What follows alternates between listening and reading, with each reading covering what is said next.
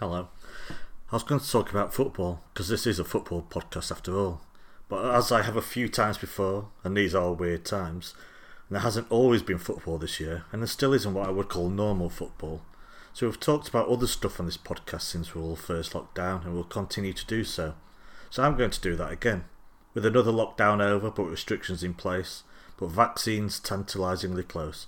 Perhaps this is the right time for a final lockdown diary. So yeah, football. Let's skip over that. Well, in a bit anyway. No one wants more chat about VAR. All I will say is that VAR will be tinkered with, adjusted, and the application changed, often for the even worse, as we've seen with handballs or arms being offside, but it will not be scrapped. We've come too far now. If, if it were to be scrapped, I guarantee it will follow a perceived injustice for a big team, not after Crystal Palace were robbed of points. You see, that's how football's hierarchy works. So embrace Liverpool Whinge should you wish VAR to be put in the same bin as goalies picking up back passes, white dog poo, and the pick and mix at Woolworths. Our only way out of VAR hell is when Liverpool and United hit a certain number of perceived injustices. You only have to see that from the Brighton game when all of VAR's decisions were actually correct. Anyway, on to the second and final topic footballers and concussion. And I feel the need for a brief note or two on this because this week Talksport have Troy Deeney on saying that players should be capable of deciding whether they should be allowed to play on. And there you have it. Everything wrong with the discussion and much current media coverage in one tiny little video clip on Twitter. It's as moronic as claiming that footballers can't be depressed because they earn loads of money. At what point do certain broadcasts become not just irresponsible but dangerous? If we are at some point going to take player welfare seriously in regards to concussion and head injuries, then we listen to medical experts, th- those that know what they are talking about and the risks involved of blow to the head, not an effing footballer. Why are we allowing media time for players to talk about this and tell us what should be done? Yes, it's them involved when these things happen, but they have no idea what is at stake here, just like you and I probably don't either. You see, it's the in my experience brigade, the sort of people that think COVID is overstated because they don't know anyone who has died from it. Your experience as a footballer, Troy, counts for nothing. The experiences of doctors, surgeons, and experts in neuroscience, if that's the right branch, they've had to deal with the consequences of concussion and head injuries. They're the ones whose experience we must listen to, and no one else. And what they say is clear. Football does not take the issue seriously enough and allowing David Luiz to return to the pitch against Wolves was, was a disgrace and proved that. Of course, players will often want to play on however they feel, and for that reason alone, the decision can never be theirs or that of the manager, who may be under pressure and desperate for a result. We need protocols that make such decisions for those involved. Oh, very quickly, a third topic Porto, eh? Them calling out racists is akin to Donald Trump lecturing you on not respecting women enough. This has been a year of a lack of self awareness. A team that includes Pepe does not get to lecture on things on the pitch. A club whose fan base has been found guilty of racial abuse and used transparent, pathetic, wafer thin excuses to claim that they were misheard should keep its mouth shut. I guess part of it is a Benfica thing, and part of it is Porto being one of the most classless clubs City have ever encountered. City should not let this go. A statement is not enough. Though, as always, we do not know what goes on behind the scenes. But hey, that really is enough about football.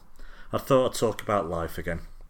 It's been a while since my last lockdown diary entry. So long, I don't know if it was a monologue or I actually wrote it down as a blog. So I thought that as there's been another lockdown since, which apparently we're out of now, not that you would notice a difference, it was time for an update. Time to check in, see how everyone is. Feel free to virtually wave at me, because it's good to talk. And wave. Now, the waves of my and everyone else's moves this year has been fascinating, if rather grim. I'm probably in a better place than many, so I'm not in a position to complain about my lot. I wouldn't anyway. I've maintained an income of sorts, avoided illness for now, and my friends and family are getting by too. So many have suffered so much more.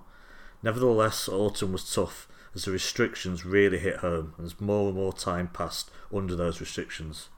Harder, in fact, than Neil Ruddock's penis, and if that last sentence has left you a tad confused, then thank your lucky stars, and whatever you do, do not Google his name right now. Anyway, weirdly, the hardest time was when regulations allowed me to get actually get out and sit in the occasional pub garden or back garden. This should have improved the mood, of course, but in fact simply increased the anxiety worried that I was putting myself at risk every minute I was near another human being. Many of us have got used to this hermit lifestyle, even if in reality it's making us rot away slowly, but surely. Isolation has chipped away at the social skills we took as granted. At some point, I and everyone else that's actually followed the rules will have to learn to return to normality, as I am not sure it will be as simple as I believe. But greater human interaction will undoubtedly feel good. It will feel amazing to not have to jump into roads when someone walks past you, though even I have stopped doing that now. It will feel great when I don't have to isolate for two weeks just to see my parents. I'm more at ease about contracting COVID now, as most are as time passes. Just in time for me not being able to go out anyways, Manchester enters Tier 3. No pubs, no meals out, and even my leisure centre is shut until 2021. Thankfully, rates are dropping sharply across Manchester, and Trafford has the lowest case rates of all, lower than national average, so hopefully Tier 2 is on the way, though again little will change practically. And for now, no badminton for me, the most important part of my week for mental health. But I do have something else to help on that front, namely a lovely 10 year old arthritic chocolate Labrador called Maya. Maya is no spring chicken and so is pretty docile, like myself, most of the time. We're not talking about football anyway. As I type these words, her snoring is drifting across the room. At first, I simply invited more anxiety on myself by agreeing to look after a dog after an appeal from someone on my local Facebook page.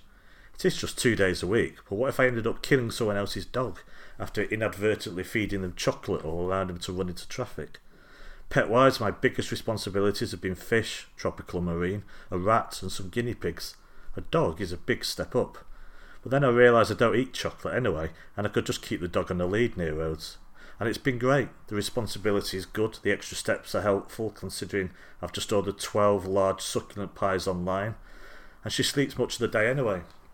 And as dog owners and cat owners will know, they are the great stress reliever. As she is dropped off at 7am, I even get a shed load of work done on those days too. She's the most loyal of dogs, always sat by your side and only asks for the odd tennis ball to be thrown across a muddy field and plenty of strokes under the chin. Now, a friend said the walks with a dog are the best bit, which I was loath to agree with as it felt like a chore, a chore that involved picking up dog poo in front of other people, which is rather dehumanising. And Maya knows just when to drop her load for the maximum embarrassment.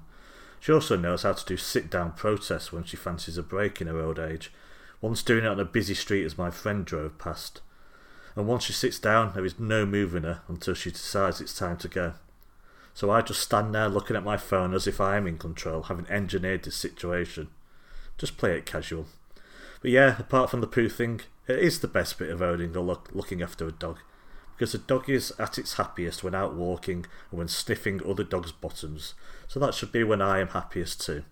That and getting a box of crisps in the post. Anyway, in the world in general, there is light at the end of the tunnel, I would hope. And there is hope, of course, and hope is everything. Football fans know that. Hope is the start of every season, it's taking an unexpected lead. It's been linked with a great player you thought you could never sign. Hope is getting a goal back when defeat seems inevitable. It's Kevin Horlock's Wembley goal. It's Edin Dzeko's equaliser versus QPR, though I felt little hope at the time, truth be told. And the UK is giving a thumbs up to administering vaccines with near immediate effect. And it's just as well, really, because we all really have had enough of restrictions, haven't we? You see, it was important to follow the rules for a while, for most of us anyway. Our lives seemingly depended on it. And I still do mostly.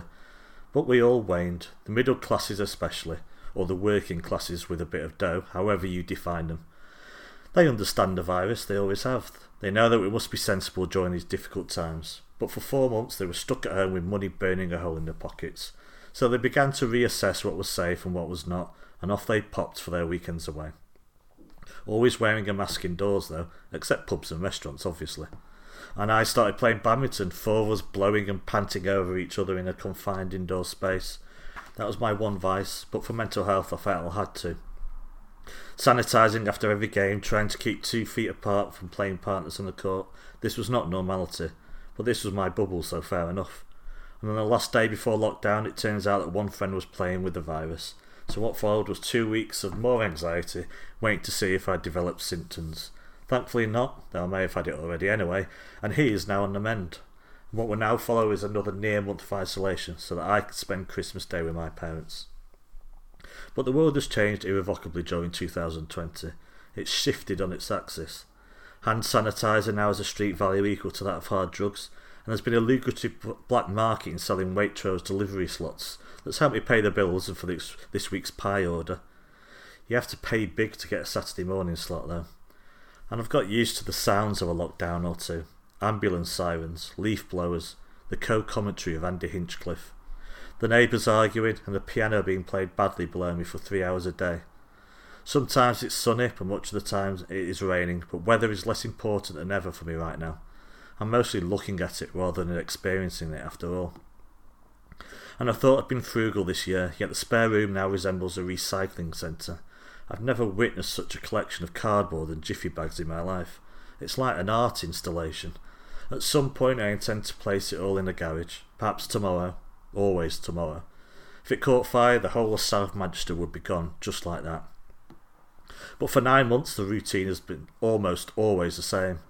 Rise early, coffee boost, another coffee boost, do some work, another coffee boost. Consider once more whether it's really morally acceptable for me to spend £30 on a few pieces of artisanal cheese during these tough times, even though I really, really love all cheese. Then decide against it, do some more work, fight against a desire for a power nap, slowly finish off some more work, read, cook, TV, bed, rinse and repeat. Seemingly endless pot washing and far too much snacking. There are, of course, Zoom calls and drinks and still plenty of laughter, just not face to face for now. Chats about city across a corridor with my neighbour, long, winding socially distanced queues outside shops, and a calmness and eerie quiet where once there was hustle and bustle. Sometimes I still get spooked occasionally for a fleeting moment when I see people really close together on my TV screen, when my brain momentarily forgets the images I am witnessing were filmed 8 or 30 years ago. It even happened when I was playing a video game yesterday. Spider Man was too close to a robotic henchman, and all I could think about was the COVID risk. There's so much time to fill, though. I have this constant guilt trip that it must be filled constructively, that it must be productive, especially as money is hardly abundant. Well, non existent, to be honest. That perhaps is why I threw myself into organising the charity podcast, as I needed a project. Is any charitable act truly selfless, and does it matter? And with this time, this nagging feeling remains about writing a book away from football. A fictional work based loosely on a man who from beyond the grave has left clues for someone about something or other through the medium of online reviews. I can't get the idea totally nailed down, nor remove the thought that writing a book is a really, really stupid idea with little gain. But I'll probably do it anyway. And as December approached, I did something I've not done before. I watched a gig online as our government has abandoned the arts, many have suffered and many have adapted and found new ways to perform. And what a gig! If the name Daniel Kitson means nothing to you, then remedy that the minute this podcast is finished. Or do it now, I won't mind. He's worth it. My favourite comedic storyteller, his latest show, dot dot dot, was simply him at home. That's the theatre in central Manchester, not his house, in front of a table with 200 or so post it notes. And then for almost two hours he told the story of his lockdown. The truth is, I barely took my eyes off the screen, and my mobile phone is usually glued to my hand. It was everything a Daniel Kitson production always is funny, warm, poignant. So much so that during the show I started writing down penciled notes, as it inspired my brain to think of new ideas, new scripts, new things to write about. That is a special power he has right there. So do check out his website. Check out any shows. I promise you will not regret it. But anyway, we all need this to end not just this podcast, but the coronavirus pandemic too, and end soon. And we all want it to end soon. Brexit, Trump, COVID, they really opened us up to what people were really like, didn't they? There were a few surprises there, no doubt about it. It was rather demoralising. So, whatever your views, whether you think vaccines contain microchips, 5G masts are giving us COVID, or that jet fuel can't melt steel beams, it doesn't matter once we get normality back and have fucked off the virus. It won't go, of course, not completely, but near enough, and that will do. For many, we just want the day when we're not spooked standing on a packed tram, hugging a person, or sitting in your seat with your friends, watching the boys in blue. It'll be worth the wait. Surely. That's all I want. To stand up, clear my throat, and scream at the city team to fucking shoot for once. Then to sit down, before swearing a couple of times more, regaining my composure over a minute or so, and that will be it. That will be the moment my moment of zen. The world will be back on its correct axis, and we will all try and carry on where we left off in March if we can. Take care, everyone, and until next time, as always, up the blues.